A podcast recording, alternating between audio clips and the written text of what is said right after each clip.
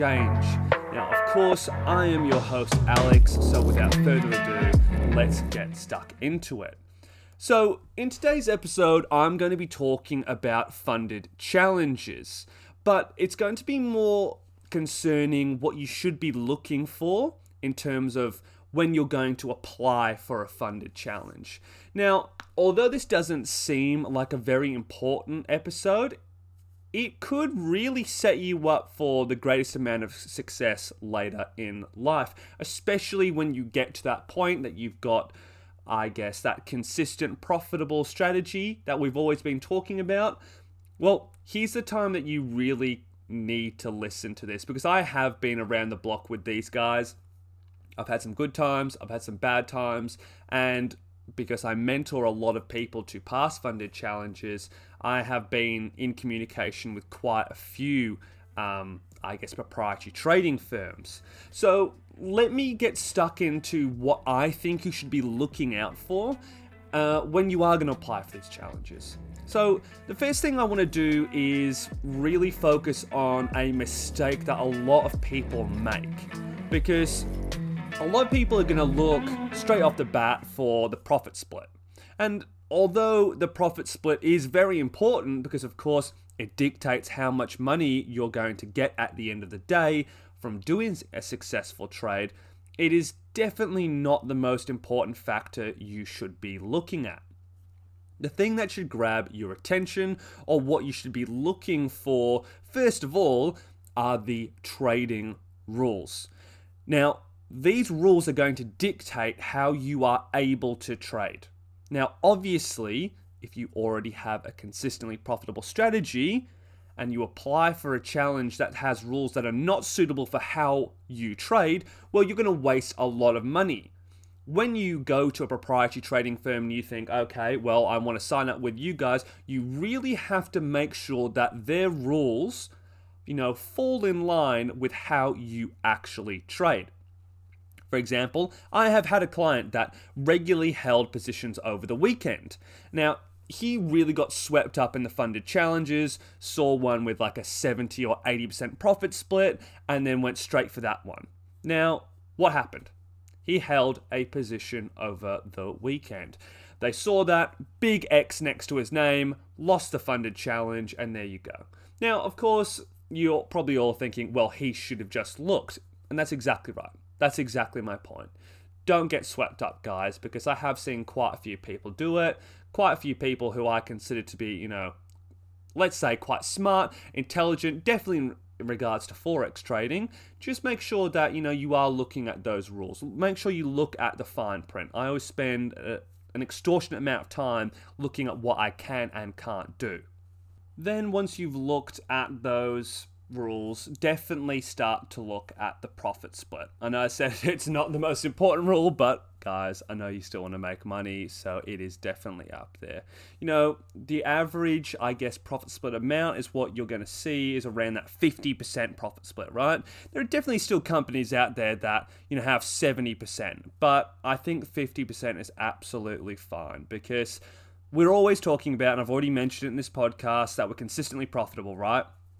The more money you make for these guys, and it happens with every single firm I've ever looked at, the more money you make, the better the profit split is for you in the end. And it starts at 50, then it makes it to 55, to 60, to 70, to 80, and all of a sudden you're at a 90% profit split. So if you're consistently profitable, you know, you're going to be absolutely fine. But yeah, have a look at it. Don't go for anything under 50. That's a bit ridiculous. But yeah, if you can get anything higher than that, obviously it's going to be quite good for you in the long term. So, the third thing that I want to look at is definitely reviews, right? Because, of course, you actually want to see people talking about withdrawing their money. So, when you are looking at these reviews, you want to specifically be looking for withdrawal methods because they're going to say on their site like oh yeah we can give you money uh, once a month or twice a month or something like that or maybe uh, we can give you a thousand dollars at one time right? What you want to see is people actually saying yes i've taken money out i've done this. So i even wrote a review for myself when I applied for one of the proprietary trading firms saying, hey, you know, I've taken out $4,000 and had absolutely no problems with it. If you see that consistently, they're much more of a reputable firm because if you're not going with I guess the bigger firms and you do find someone smaller, it's a startup, you're really going to start risking, you know, their ability to actually pay you. So look at reviews and see what is actually going on here. I guess going into that a little bit deeper, maybe the fourth thing is that you look at is, you know, when they actually allow you to withdraw money, these proprietary trading firms, right? Because some of them only let you do it at the end of the month some of them will only let you do it when you reach a target percentage, right? Now, think about that, guys. If you really need money or you're trying to get, you know, a weekly, monthly wage out of this, but say in the month you have a poor month, you know, your target percentage is 10, but you only make 9. Now, that could be a considerable amount of money for you still. But because you didn't make that extra percent, they're not going to give you anything.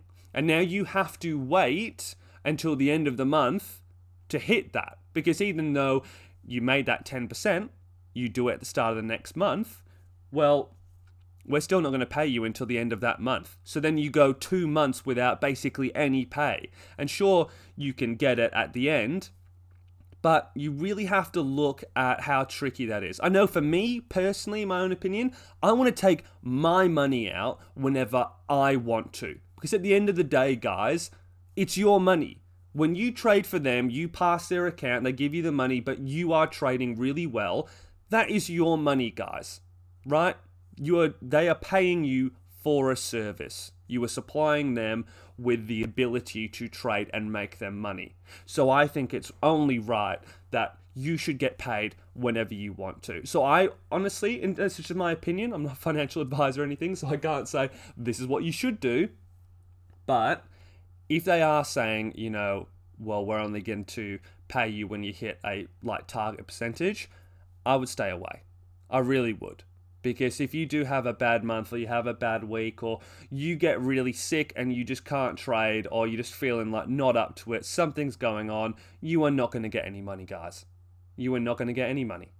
So I would really, in my opinion, I would avoid that at all costs. But the final and I guess fourth thing that I'm actually going to be looking at is customer service, right?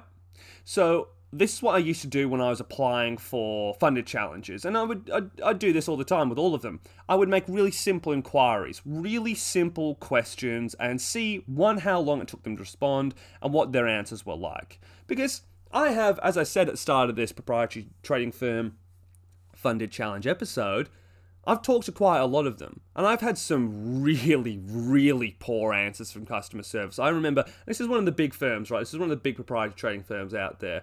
I asked what the profit split was on one of their classic challenges. They've got like three of them, right? And their response was, it's the exact same as the accelerated challenge.